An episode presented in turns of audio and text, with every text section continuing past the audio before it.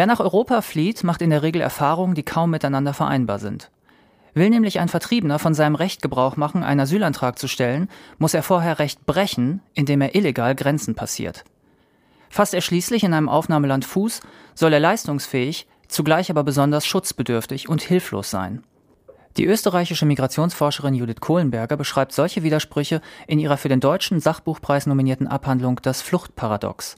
Dabei handelt es sich nicht um eine nüchterne Bestandsaufnahme, sondern um eine engagierte Aufforderung, neue Perspektiven für eine bessere Asylpolitik zu entwickeln. Über die herrschenden Probleme und mögliche Lösungsansätze sprechen wir nun im FAZ Bücher Podcast. Mein Name ist Kai Spanke, ich betreue in unserem Feuilleton die neuen Sachbücher und freue mich aufs Gespräch mit Judith Kohlenberger. Hallo. Hallo, vielen Dank für die Einladung. Ihr Buch heißt Das Fluchtparadox und Sie haben nicht nur ein Paradox rund um die Aspekte Asyl, Flucht und Integration identifiziert, sondern gleich mehrere.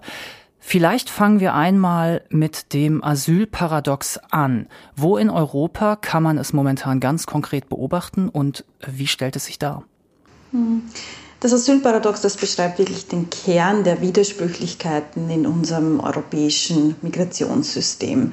Wir haben einerseits ganz deutlich, und darauf verständigen sich auch noch, noch muss man sagen, alle EU-Mitgliedstaaten das Recht auf Asylantragstellung, das Recht auf Schutz. Also dass Menschen, die in Europa äh, Schutz bedürfen, einen Antrag stellen dürfen und das Recht haben auf ein faires rechtsstaatliches Verfahren.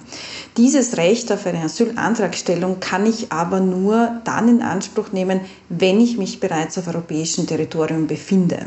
Wir sprechen da auch vom territorialen Prinzip. Das heißt, ich muss, um ein konkretes Beispiel zu nennen, auf deutschem Grund und Boden sein, um hierzulande einen Asylantrag stellen zu können. Und das führt zu einer Art Zirkelschluss, weil Geflüchtete müssen zuerst einmal die Grenzen in dieses Land hinein, konkret Deutschland, ohne gültigen Aufenthaltstitel passieren, vulgo illegal, weil sie genau diesen Aufenthaltstitel, nämlich Asyl, ja erst im Land beantragen können. Das geht mit einigen wenigen Ausnahmen nicht von außerhalb der EU. Und das führt zu einer zweiten Ebene dieses Asylparadoxes, nämlich dass sich die EU zwar innerhalb der EU 27 sehr stark auf Grund- und Freiheitsrechte, darunter das Recht auf Asyl, verständigt, aber den Zugang zu diesen Rechten immer stärker erschwert bis hin zu verunmöglicht. Und da sind wir bei der großen Thematik der EU-Abschottungs- und Abschreckungspolitik. Also es geht im Grunde gar nicht so sehr ums Recht auf Asyl, sondern um den Zugang zu diesem Recht. Gibt es Bemühungen, dieses Paradox aufzuheben? Nun, da gibt es natürlich zahlreiche Bemühungen, die man einerseits auf Ebene von humanitären Organisationen, NGOs und Interessensvertretungen wahrnimmt. Ich glaube aber auch hier ist manchmal ein wenig, wie soll ich sagen, der Gegner vielleicht noch nicht erkannt worden. Wie gesagt, finde ich aus meiner Sicht und aus meiner Analyse ganz stark hervorgehend, ist ja weniger das Recht auf Asyl als solches in Gefahr. Da gibt es zwar leider, muss man sagen, im europäischen Umfeld in den letzten Jahren vermehrt Stimmen, die sogar dieses anknappern oder zumindest ein wenig aufdröseln wollen. Aber vielmehr geht es um diesen Zugang zu diesem Recht. Und eigentlich müsste sich der politische Kampf für die Rechte von Schutzsuchenden auf diese Zugangsfrage fokussieren. Es gibt natürlich zahlreiche rechtliche Instrumente, die dieses territoriale Prinzip unterwandern würden, beziehungsweise dafür sorgen würden, dass der Zugang erstens rechtlich möglich ist, also legal erfolgt und dass der Zugang sicher erfolgt, nämlich nicht übers Mittelmeer oder die Balkanroute, sondern mittels humanitären Aufnahmeprogrammen, Resettlement-Programmen, Botschaftsasyl und so weiter und so fort.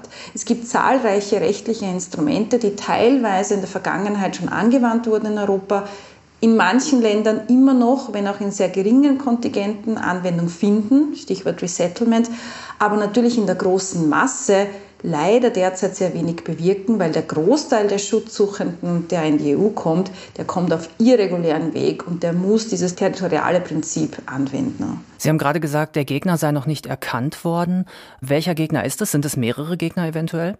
Also ich habe jetzt konkret sozusagen von der politischen Ebene gesprochen. Ich glaube, da geht es vor allem darum, den Zugang zum Recht auf Asyl aufrechtzuerhalten, sich dafür einzusetzen, dass dieser Zugang nicht so gestaltet ist. Und das muss man leider sehen als Konsequenz des Asylparadoxes, dass es vor allem die stärksten, die reichsten und ja die fittesten Geflüchteten weltweit nach Europa schaffen, aufgrund der Selektionsebene oder Ebenen, muss man richtigerweise sagen, die wir durch das europäische Migrationssystem eingebaut haben. Weil es keine legalen, sicheren Fluchtwege nach Europa gibt oder kaum gibt, bedeutet das im Umkehrschluss, dass Menschen einen sehr gefährlichen und sehr teuren Weg aus ihren Herkunftsländern nach Europa auf sich nehmen müssen. Und das gelingt natürlich Menschen, die körperlich fit sind, die jung sind, die über entsprechend auch finanzielles Kapital verfügen, um dann Schlepper leider zu bezahlen, anders geht es nicht, dass denen das eher gelingt als den Ärmsten und Schwächsten aus ihren Herkunftsländern. Und das zeigen ganz deutlich die Zahlen. Äh, der Großteil der Geflüchteten weltweit ist entweder binnen geflüchtet, also innerhalb der Grenzen des Landes vertrieben, oder geht maximal in die unmittelbar angrenzenden Nachbarländer, weil viele Menschen, vor allem im globalen Süden, gar nicht über die Ressourcen verfügen, teilweise mehrere Jahreseinkommen für diesen teuren Fluchtweg nach Europa aufzuwenden. Und das ist eigentlich ein System, das Europa aufgrund der Verunmöglichung legaler Fluchtwege so geschaffen hat. Sie schreiben das auch in Ihrem Buch, man hört es auch immer wieder, man stellt sich ja eigentlich einen klassischen Flüchtling als jemanden vor, der abgemagert und in Lumpen hier ankommt und ist dann völlig irritiert, wenn ein Flüchtling auch nur ein Handy hat äh, oder geschweige denn ein Auto. Ganz genau. Und das ist etwas, was die Forschung sehr deutlich zeigt. Und das leite ich auch aus vielen Studien ab, an denen ich selbst seit 2015 beteiligt war. Man sieht in unterschiedlichen historischen und geografischen Fluchtkontexten immer wieder diesen sogenannten Selbstselektionseffekt von Geflüchteten. Das heißt, dass geflüchtete Menschen wie Migranten allgemein eher aus der Mittelschicht bis hin zur gehobenen Mittelschicht ihrer Herkunftsländer stammen und verglichen mit der Durchschnittsbevölkerung im Herkunftsland höher gebildet, finanziell besser gestellt sind, weil sie eben über die Ressourcen, die Mittel, die Möglichkeiten, auch das soziale Kapital verfügen, um sich Flucht, um sich Flucht Migration überhaupt leisten zu können. Die Ärmsten der Armen können das nicht. Und das ist leider noch verstärkt durch die Tatsache, dass es keine legalen Fluchtwege gibt. Das heißt, da geht ein sehr hoher Anteil dieser Fluchtkosten in die Hände von Schleppern. Und im Grunde muss man ehrlicherweise feststellen, die Art von Abschottungs- und Abschreckungspolitik, die Europa seit einigen Jahren verstärkt fährt, die hat eigentlich das Geschäft, der Schlepper noch befeuert weil Grenzen immer schwieriger passierbar werden, weil die Grenzübertritte immer schwieriger sind. Deshalb müssen Geflüchtete erst recht auf die Hilfe von Profis zurückgreifen und diese Profis, das sind eben die Schlepper. Wie sieht es aus mit dem Paradox der Flucht bzw. der Vertreibung? Also im Grunde ist es so, dass wir uns vorstellen, dass Geflüchtete selbst, die vertrieben werden, die ihr Land verlassen müssen, im Grunde keinerlei Aspirationen an den Tag legen dürfen. Sie müssen sich zufrieden geben mit dem ersten sicheren Land, das sie betreten. Das ist auch tatsächlich kodifiziert im Rahmen des sogenannten ersten sicheren Landesprinzip, First Safe Country Principle. Das wird immer wieder auch in der politischen Debatte eingebracht. Wie kann es denn beispielsweise sein, dass Deutschland so viele Asylanträge entgegennimmt, wo es doch von sicheren Staaten umgeben ist? Ähm, was ja wiederum das Recht auf Asyl, das auch in Deutschland besteht, ad absurdum führen würde, wenn niemand Zugang zu diesem Recht erhält. Dahinter steht aber so ein wenig diese Zuschreibung, dass Geflüchtete eigentlich nur das Recht auf Überleben haben, aber nicht das Recht auf ein gutes Leben. Und sie sollen keinerlei Aspirationen, Ambitionen, ähm, Wünsche oder Sehnsüchte an den Tag legen. Sie müssen sich mit dem zufrieden geben, das man ihnen gibt. Und dieses Prinzip dreht sich aber in dem Moment, wo ein geflüchteter Mensch aufgenommen wird, auch wirklich als Asylberechtigter in einem europäischen Aufnahmeland, um 180 Grad. Weil dann tatsächlich erwartet man von geflüchteten Menschen, dass sie sehr wohl sehr viele Aspirationen, Ambitionen an den Tag legen.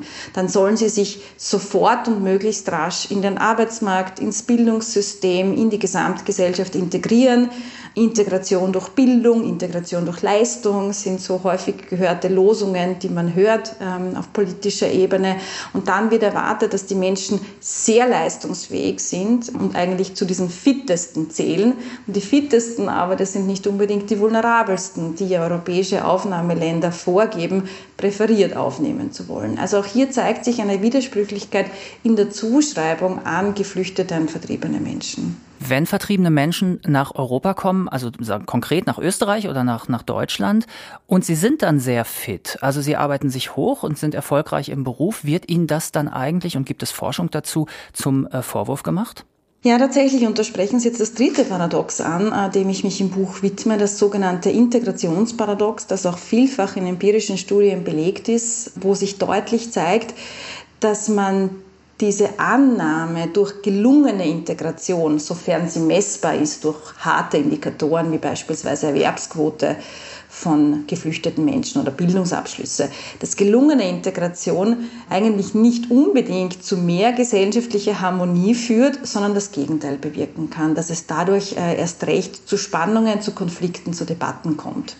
Ein Beispiel, das ich häufig erwähne, ist, dass zum Beispiel die kopftuchtragende Putzfrau Gegebenheit und Realität in vielen europäischen Aufnahmeländern seit Jahren und Jahrzehnten ist und die nie ein wirkliches Thema wurde, die auch nie zu Islamisierungsdebatten geführt hat, Umvolkung, wie auch immer diese ganzen populistisch aufgeladenen Frames lauten, Jetzt aber, wo wir sehen, dass die zweite, dritte Generation ähm, etwa der ehemaligen Gastarbeiter einen gewissen Bildungs- und sozialen Aufstieg geschafft hat und dass es jetzt nicht nur kopftuchtragende Reinigungskräfte gibt, sondern kopftuchtragende Lehrerinnen, Kulturarbeiterinnen, Managerinnen, wie auch immer, da wird das plötzlich zum Thema, zum gesellschaftlichen Thema.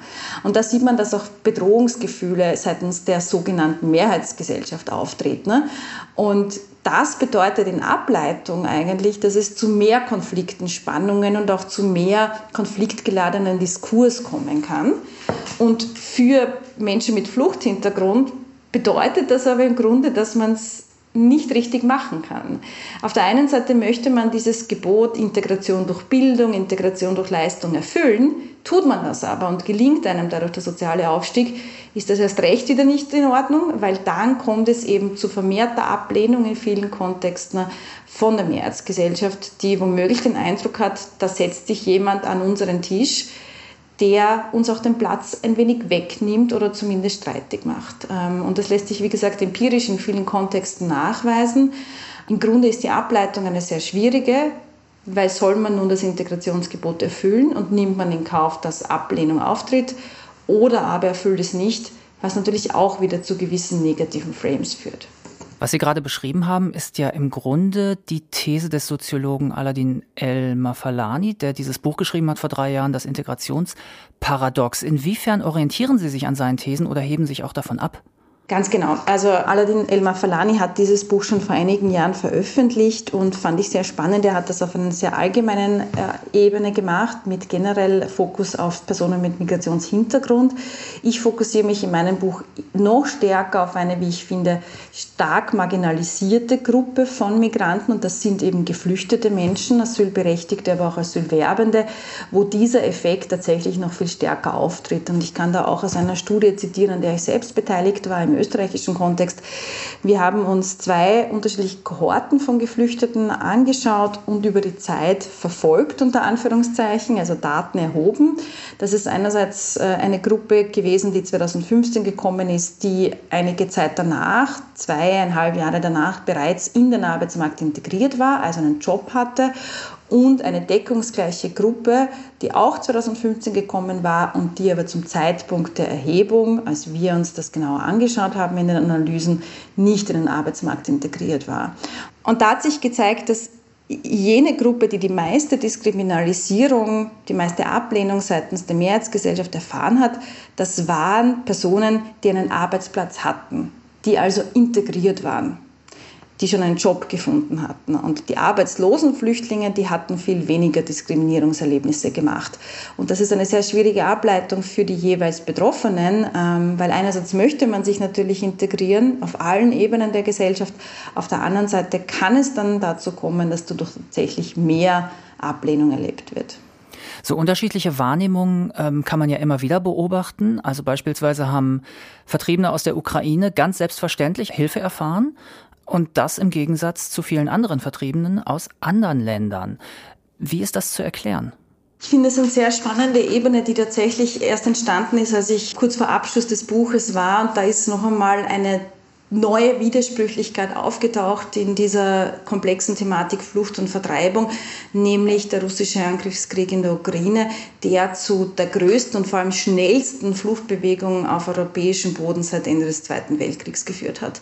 Man hat hier gesehen, einerseits eine gewisse Ungleichbehandlung auf rechtlicher Ebene, was ukrainische Staatsangehörige betrifft, durch die Aktivierung der Massenzustromrichtlinie war es ja so, dass ankommende Ukrainerinnen sofort Arbeitsmarktzugang erhielten, beispielsweise sofort wussten, dass sie bleiben dürfen. Ich war aber selbst da etwas skeptisch als sozusagen arrivierte Fluchtforscherin, was diese Zuschreibungen von Flüchtlingen erster, zweiter Klasse oder andere Narrative betroffen hat, weil ich schon meine, dass wenn wir uns genauer ansehen, was dieser temporäre Schutzstatus für Ukrainerinnen bedeutet, dass das nicht so einfach aufrechtzuerhalten ist. Dieses Schwarz-Weiß-Bild von ukrainische Vertriebenen werden auf allen Ebenen besser behandelt als Asylwerbende.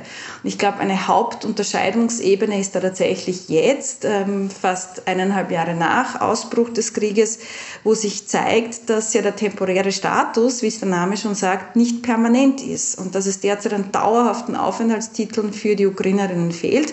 Man wird hoffentlich Lösungen auf europäischer Ebene finden, aber die gibt es derzeit noch nicht. Und auch die Erwerbsaufnahmen der Ukrainerinnen haben nicht ganz so gut geklappt, wie man sich das vorgestellt hätte, weil es noch andere Hürden gab, die eingezogen wurden. Also man muss schon sagen, das klassische Asylrecht, das ja internationalen Schutz verleiht, ist im Grunde höher gestellt und höherwertig als dieser temporäre Schutz für Ukrainerinnen. Und dafür plädiert ja mein Buch auch im Weiteren ähm, ganz übergeordnet, einen differenzierten Blick auf solche Thematiken zu werfen und sich anzuschauen, was sind denn da überhaupt für Prozesse in Gange, beispielsweise auch inwiefern bedeutet die Aktivierung der Massenzustromrichtlinie eine Art Trendumkehr was die europäische Asylpolitik betrifft. Man geht weg vielleicht von Einzelfallprüfung, die Asylverfahren verlangen würde, hin zu pauschalen Schutzerklärungen für konkrete nationale Gruppen, eben alle Ukrainerinnen und Ukrainer. Das sind gewisse Entwicklungen, die man verfolgen muss und die man sich anschauen muss. Genauso wie eine andere, die sich gerade sehr aktuell zeigt, nämlich Auslagerung an die EU-Außengrenzen oder darüber hinaus. Ähm, es scheint ja insgesamt dann schon so etwas wie eine Hierarchisierung von Geflüchteten zu geben. Gilt das auch äh, für die Selbstwahrnehmung dieser Menschen? Ja, das ist sehr spannend, sich das anzusehen, wie denn geflüchtete Menschen selbst ihren Status überblicken und wie sehr auch dieser Begriff des Flüchtling oder auf Englisch Refugees aufgeladen wurde, sowohl negativ wie auch positiv konnotiert ist. Ich habe einerseits wahrgenommen im Zuge meiner Studien, die 2015-16 durchgeführt wurden, dass da viele Menschen den Begriff Refugee sehr positiv im empowernden Sinne für sich verwendet haben, ganz klar sich berufen haben auf den umfassenden Schutz, der mit der Zuerkennung des Flüchtlingsstatus einhergeht. Wir sind Geflüchtete, wir sind sozusagen eine spezielle Gruppe von Migranten, die vertrieben wurde, die aus einem Krisen- und Kriegsgebiet stammt. Wir haben Anspruch auf grundlegende äh, Menschenrechte und wir fordern dieses Recht auf Asyl ein. Im Jahr 2022 war das sehr anders gelagert. Da habe ich häufig wahrgenommen in meinen Interviews, die ich unter ukrainischen Ankommenden geführt habe, in Wien und in der Umgebung von Wien, dass Ukrainerinnen sich ein bisschen schwer getan haben mit dem Begriff des Flüchtlings. Eine Ukrainerin hat konkret zu mir gesagt, We are not refugees, you know, because we were forced to flee. Also wir sind ja keine Flüchtlinge, wir mussten ja fliehen. Und ich habe dann zurückgesagt, ja genau, das ist ja die Definition eines Flüchtlings. Und das war sehr schwierig für diese Frau damals anzunehmen. Und das deutet auf mehrere Dinge hin. Einerseits natürlich gab es in der Ukraine selbst vor Ausbruch des Krieges auch schon einen schwierig gelagerten Migrationsdiskurs. Es gab einige afghanische Flüchtlinge, die dort untergebracht waren, die auch mit Ausgrenzung dort vor Ort zu tun hatten. Andererseits, glaube ich, haben wir schon erkannt auf europäischer Ebene in den letzten Jahren eine ganz starke negative Aufladung des Begriffs des Flüchtlings ähm, durch Zusammenziehungen oder kreative Wortkreationen wie Wirtschaftsflüchtling, diese, dieser Frame der illegalen Migration, diese Idee, dass eigentlich ein Flüchtling nicht mehr jemand ist, der einen legitimen Schutzanspruch hat, sondern der sich womöglich etwas erschleichen möchte. Dass da viele Menschen als sogenannte Flüchtlinge daherkommen würden, die aber eigentlich gar nicht in diese Kategorie gehörten. Und das beobachte ich mit gewisser Sorge. Ich glaube auch leider, dass der deutsche Begriff, den man für Ukrainerinnen gewählt hat, Vertriebene, um sie bewusst von Flüchtlingen abzugrenzen, dann noch einmal verstärkt in genau diesem Frame einzahlt. Liegen der Forschung eigentlich ähm, Umfrageergebnisse, weil Sie gerade Empowerment und Anspruch sagten, zu den Wünschen von Migranten vor? Also welche Leute aus welchen Ländern haben eigentlich welche Ideen äh, von einem guten Leben? Es ist kursiert immer noch sehr stark diese Mehr des Pull-Faktors von Sozialsystemen. Also die Idee, dass die Sozialleistungen gerade in westlichen Aufnahmeländern ein wesentlicher Grund wären, eine wesentliche Motivation wären, warum Geflüchtete in diese Länder gehen. Da zeigt die Forschung, und das ist natürlich immer sehr schwierig, weil sozialwissenschaftliche Forschung basiert auf Selbstauskünften und ist gerade im Fluchtkontext mit vielen Limitationen behaftet. Das ist einfach gang und gäbe. Dennoch gibt es Studien, die zeigen, dass der Hauptgrund oder die Hauptmotivation, warum Geflüchtete tatsächlich eher in westeuropäische Länder wollen, die, die Ideen und die Ideale von Rechtsstaatlichkeit und Freiheit sind, die sie suchen. Also das ist häufig ausschlaggebend, wenn man mit Geflüchteten spricht, warum wollt ihr eher nach Schweden, nach Deutschland, nach Frankreich als zum Beispiel nach Ungarn oder Polen, weil einem sehr bewusst ist, dass es in manchen osteuropäischen Ländern gar kein funktionierendes Asylsystem gibt und weil man dort keinen Rechtsanspruch auf ein faires rechtsstaatliches Verfahren hat. Ungarn ist ein gutes Beispiel. Ungarn hat im gesamten vergangenen Jahr rund zehn Asylanträge entgegengenommen, während Österreich, der unmittelbare Nachbar, fast 100.000 Asylanträge hatte. Und das ist eigentlich der Kern, ähm, wonach auch Geflüchtete sich ihr Zielland aussuchen. Das Wissen um Pensionssystem, Sozialsystem, Sozialleistungen ist häufig gar nicht vorhanden weil sich das auch sehr schnell ändert, weil das sehr komplex ist. Denken wir an das föderale System in Deutschland und Österreich. Selbst für mich als österreichische Staatsbürgerin schwer zu durchblicken, was wo gilt. Und ich glaube aber, die Ableitung kann, würde ich hoffen, nicht sein, dass jetzt westeuropäische Länder sagen, na ja, wenn Rechtsstaatlichkeit und Freiheit die unter Anführungszeichen Pull-Faktoren sind, dann müssen wir dort anfangen, diese Prinzipien zu untergraben. Das passiert leider tatsächlich in Ländern wie Polen und Ungarn. Und da zeigt sich die unmittelbare Schiene, der unmittelbare Konnex zu allen anderen Menschen in diesen Ländern, weil nicht von ungefähr werden in Ländern, wo die Rechte von Schutzsuchenden mit Füßen getreten werden, auch rechtsstaatliche Prinzipien auf anderer Ebene untergraben. Denken wir an das Untergraben der Presse- und Medienfreiheit in Ungarn, das Beschneiden der reproduktiven Rechte von Frauen in Polen und so weiter und so fort. Und das ist keine Zufälligkeit und deshalb warne ich sehr stark davor, diese Rechte von marginalisierten Gruppen in der Gesellschaft als Einfallstor dazu zu benutzen oder benutzen zu lassen von autoritären Kräften, dass auch andere Rechte untergraben und ausgehöhlt werden.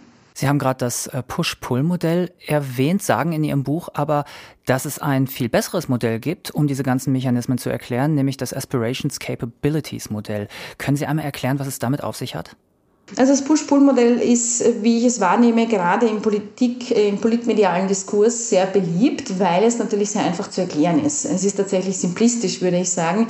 Es entstand in den 1960er Jahren eigentlich aus der Ökonomie stammend ähm, und erklärte sehr schematisch, wie denn Migrationsentscheidungen zustande kommen. Auf der einen Seite gibt es so etwas äh, wie einen negativen Magneten, der mich abstößt, Push, ja, also wegpusht aus meinem Herkunftsland. Auf der anderen Seite im Zielland gibt es etwas, was mich anzieht.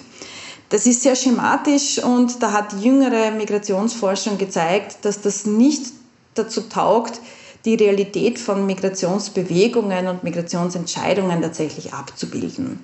Das von Ihnen angesprochene Aspirations Capabilities Modell ist viel tauglicher dafür, weil da zeigt sich, dass eine wichtige Ebene neben dem abstrakten Migrationswunsch die tatsächlichen Ressourcen sind, die Capabilities sind, die Möglichkeiten, diesen Migrationswunsch in die Tat umzusetzen. Ich nenne ein konkretes Beispiel aus der jüngeren Forschung. In Ländern südlich der Sahara, die zu den ärmsten Ländern weltweit zählen, hat etwa ein Viertel der Wohnbevölkerung tatsächlich einen Migrationswunsch, also möchte das Land dauerhaft verlassen.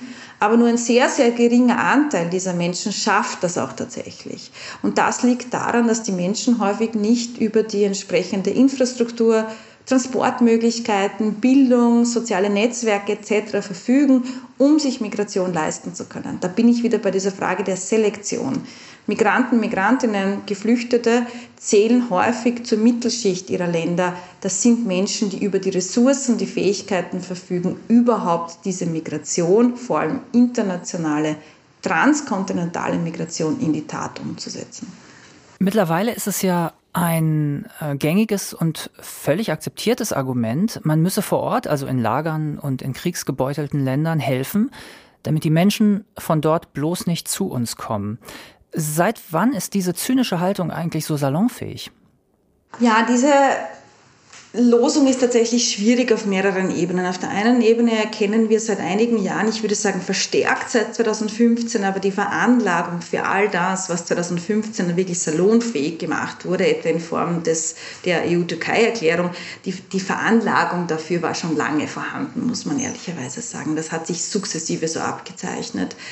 Das ist auf mehreren Ebenen schwierig. Einerseits sehen wir eine ganz starke Verknüpfung von entwicklungspolitischen Agenten mit sogenannter Migrationsprävention was äh, eine gewisse Absurdität in sich birgt, weil Entwicklungspolitik, Entwicklungszusammenarbeit, so wie sie ursprünglich verstanden wurde, im Grunde auch darauf abgezielt hat, Menschen dazu zu befähigen, sich anzupassen an die Bedingungen vor Ort. Und dazu zählt auch, ihnen mehr Mobilität zu ermöglichen und nicht weniger. Also ihnen die Möglichkeit zu geben, beispielsweise in andere Regionen des Landes zu ziehen oder auch innerhalb der Region in Nachbarländer zu wandern, um sich anzupassen, beispielsweise an klimatische Bedingungen. Derzeit wird das aber verknüpft mit Migrationsprävention, also Menschen immobil zu halten. Und die andere Ebene ist sicherlich das, was Sie jetzt auch angesprochen haben mit der Frage, die Idee von, ähm, wie, wie viel Sinn macht es denn, ähm, Länder vor Ort zu unterstützen, damit Menschen dort bleiben. Und da zeigt sich ja ähm, durch dieses erwähnte Aspirations Capabilities Modell, im Grunde werden die ärmsten Länder der Welt durch Entwicklungszusammenarbeit, durch mehr ökonomische und soziale Entwicklung überhaupt erst dazu befähigt, dass ein größerer Anteil der Bevölkerung sich Migration leisten kann. Was wie gesagt eine Anpassungsüberlebensstrategie ist.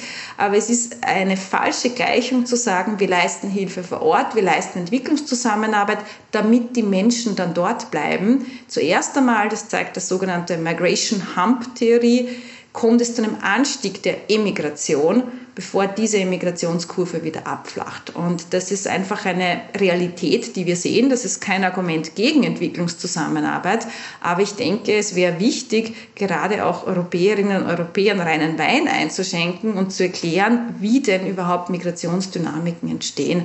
Also nur Hilfe vor Ort zu leisten, in der Hoffnung, dass Menschen dann dort bleiben, das ist einfach ein Trugschluss. Das gelingt in der Form nicht. Nun haben Sie viele Facetten eines äh, widersprüchlichen Systems vorgestellt und man müsste ja sagen, wenn ein solches System existiert und sich nicht ändert, gibt es Nutznießer. Wer profitiert am meisten davon? Ich würde sagen, diese Widersprüchlichkeiten, die ich jetzt skizziert habe, und es gibt leider noch zahlreiche mehr, äh, die sind dem System immanent und die erhalten es tatsächlich aufrecht. Die Tatsache, dass wir diese Widersprüchlichkeiten im Alltag ja gar nicht als solche wahrnehmen, das bedeutet, dass sie absolut normalisiert, naturalisiert sind. Sie werden als natürlich, als man könnte fast sagen, Gott gegeben hingenommen, angenommen. Das muss einfach so sein, das System, das ist einfach so.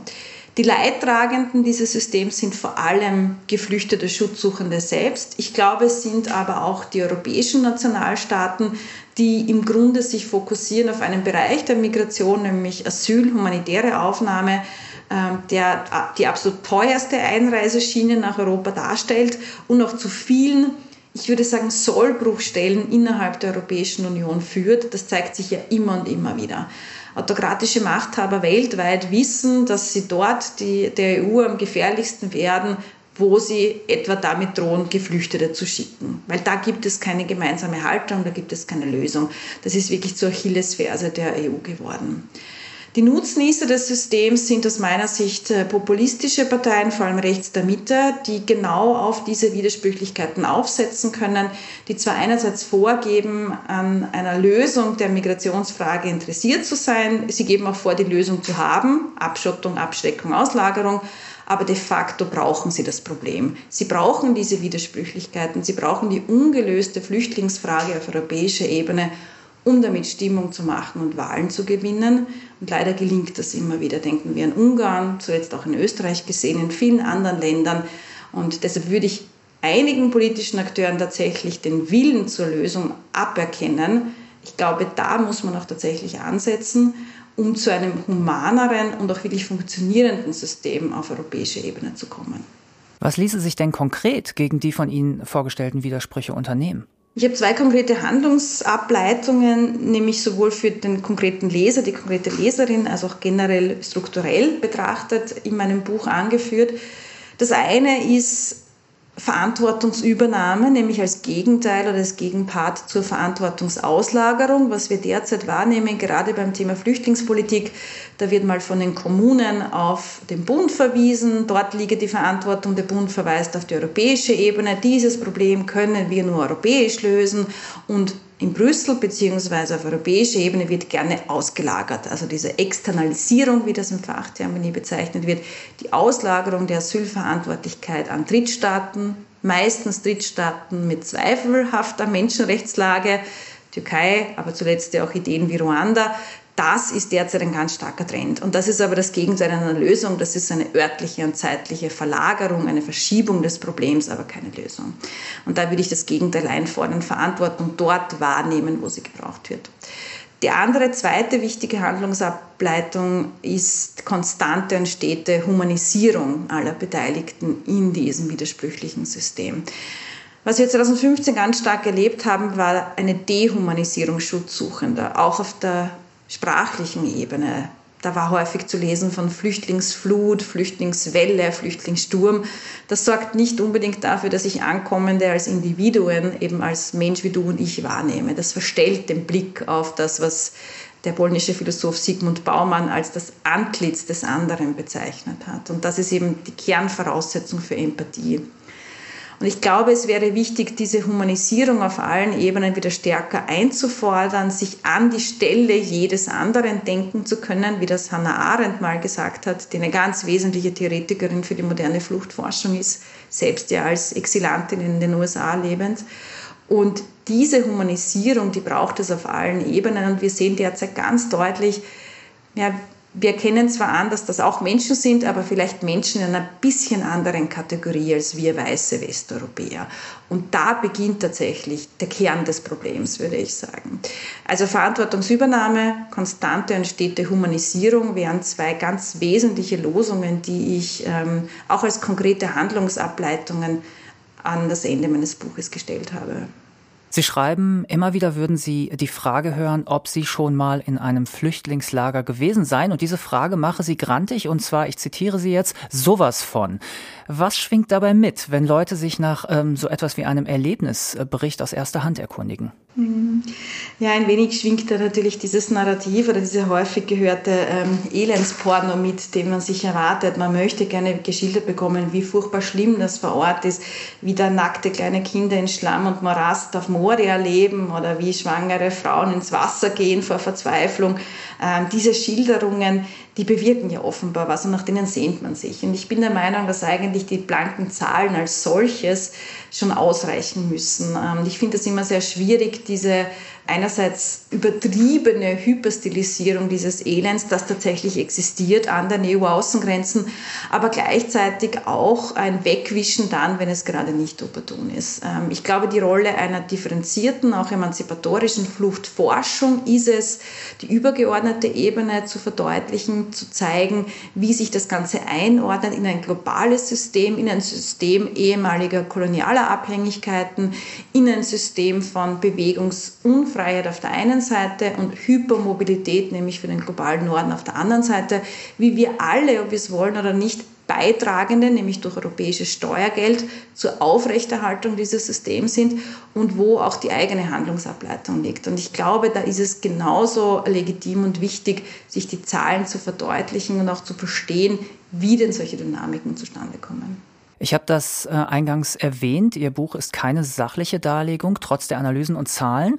Äh, Sie formulieren schon angespitzt und Sie haben, so sagen Sie selbst, wild und spontan geschrieben.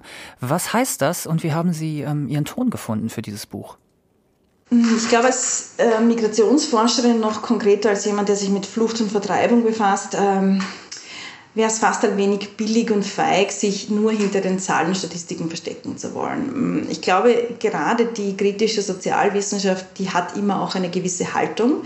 Ich würde es eher problematisch finden, so zu tun, als wäre hier Objektivität und absolute Neutralität gegeben. Wir wissen spätestens seit Beginn des russischen Angriffskriegs gegen die Ukraine, dass es so etwas wie Gesinnungsneutralität nicht gibt. Ähm, wenn man nicht gegen das Unrecht ist, dann heißt man es stillschweigend gut. Und ich glaube, das kann man schon auch auf, diesen, auf diese Frage der Gewalt an äh, Europas Grenzen umlegen. Ich glaube, wichtig ist es, die eigene Haltung zu reflektieren. Meine Haltung, auch wie ich dieses Buch geschrieben habe, war eine, die Grund- und Freiheitsrechten, die den Menschenrechten verpflichtet bleibt, nämlich für alle Menschen. Und ich wollte mich auch nicht im geschriebenen Ton hinter einer vermeintlich nüchternen Analyse verstecken. Deshalb kommt auch sehr deutlich immer wieder die Positionierung mit Ich und meine Erfahrung hinein. Die Position, aus der ich dieses Buch schreibe, ist die einer weißen und wahrscheinlich auch recht privilegierten Westeuropäerin. Aber genau das war mir eben wichtig, weil ich nicht neutral sein kann. Ich bin eben immer auch als Autorin, als Wissenschaftlerin kulturell, sozial, historisch verortet. Vor allem bin ich geografisch verortet, das ist ganz wesentlich. Und diese Verortung sichtbar zu machen, ist aus meiner Sicht lohnenswerter, als sich hinter einer vermeintlichen Neutralität zu verstecken, die im Grunde nie eine sein kann. In welche Richtung werden Sie zu dem Thema weiterforschen? Ich habe derzeit einige Studien am Laufen, die sich einerseits mit den Integrationsverläufen ukrainischer Ankommender befassen, auch mit der Frage, in welchen permanenten Aufenthaltsstatus kann man Ukrainerinnen weiterführen. Ich beschäftige mich auch in einem internationalen Projekt mit dieser angesprochenen Verknüpfung von Entwicklungspolitik, vor allem ähm, in Ländern südlich der Sahara, mit äh, Externalisierungspolitik von EU-Seite kommend. Und ich möchte gerne auch ganz generell das Feld der deutschsprachigen Fluchtforschung weiterentwickeln. Da hat sich seit dem Jahr 2015 einiges getan, das ich als sehr positiv wahrnehme. Und diese Etablierung des Feldes der Flucht- und Flüchtlingsforschung im deutschsprachigen Raum, die möchte ich auch gerne durch meine eigenen Studien vorantreiben. Das Fluchtparadox ist bei Kremeyer und Scheriau erschienen und kostet 24 Euro. Vielen Dank, Judith Kohlenberger. Vielen herzlichen Dank.